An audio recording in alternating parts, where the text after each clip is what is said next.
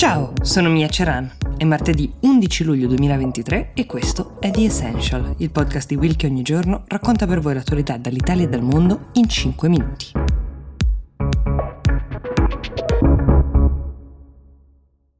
Mentre vi parlo, il presidente statunitense Joe Biden è in visita ufficiale nel Regno Unito. Vedrà mm, prima il premier Rishi Sunak, poi il re Carlo ma su scala globale il grande dibattito che si è aperto riguarda il suo recente annuncio sul fatto che gli Stati Uniti forniranno all'Ucraina un'arma molto controversa, ovvero le bombe a grappolo.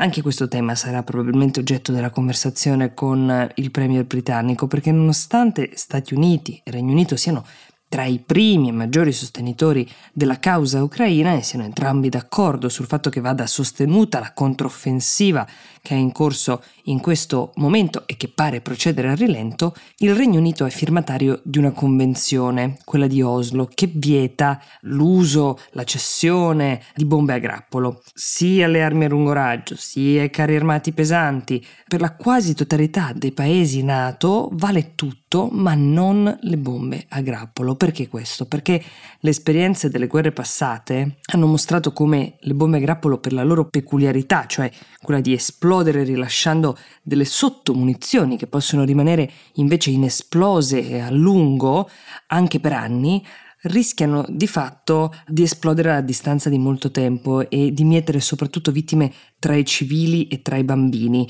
anche quando magari un conflitto è già finito nel frattempo.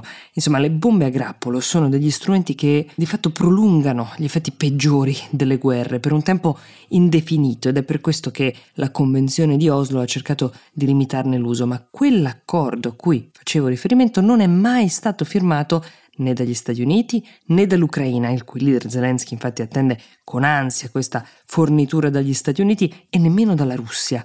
Saranno solo gli Stati Uniti a fornire bombe a grappolo, nel generale silenzio assenso, così lo potremmo chiamare, degli altri paesi NATO, incluso il nostro, eh, che stanno aiutando l'Ucraina a difendersi dall'aggressione russa. Gli Stati Uniti hanno giustificato questa scelta difficile spiegando che Kiev sta esaurendo le munizioni nella sua controffensiva e che le bombe a grappolo saranno più efficaci nei bombardamenti e che non richiederanno mezzi ulteriori perché verranno lanciate dalla stessa artiglieria che di solito usa proiettili da 155 mm, di cui si stanno esaurendo però le scorte e permetteranno di fatto di colpire un maggior numero di obiettivi russi utilizzando un minor numero di proiettili. Questo nel breve termine. Sul lungo, invece, non è dato sapere chi colpiranno.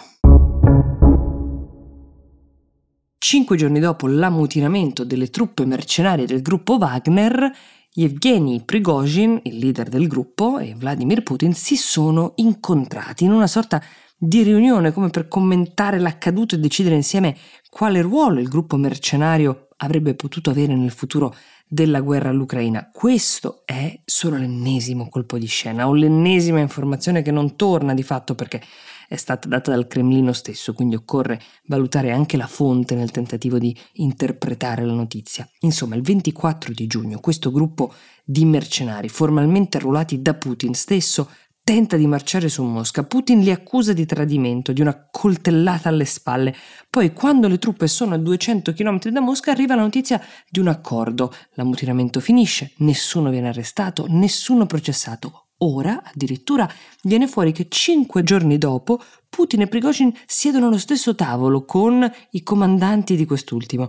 Quel che ancora non è chiaro è cosa sia stato detto a questo incontro, anche perché negli ultimi giorni i media di Stato russi si sono spesi non poco per screditare la figura di Prigozhin, mostrando la sua residenza, anzi la sua magione, diciamo, a San Pietroburgo, carica di arredi lussuosi, lingotti d'oro, armi e anche una collezione di parrucche, però su questo punto ci dovremo interrogare in un'altra puntata, altrimenti non ne veniamo a capo. Non è chiaro cosa stia cercando di fare il Cremlino, così come non sono mai stati chiariti i termini dell'accordo tra le due parti che ha fermato l'avanzata del gruppo Wagner su Mosca. Una delle cose che sapevamo è che l'accordo era stato negoziato dal leader bielorusso Lukashenko e che secondo i termini di questo accordo Prigozhin sarebbe dovuto ritirarsi in una sorta di esilio in Bielorussia con i suoi uomini più fidati, ma Lukashenko stesso sostiene ora che il capo della Wagner e i suoi non siano in Bielorussia. Dove sono? Che piani hanno? restate sintonizzati per nuovi eclatanti colpi di scena. The Essential per oggi si ferma qui, io vi do appuntamento domani e vi auguro una buona giornata.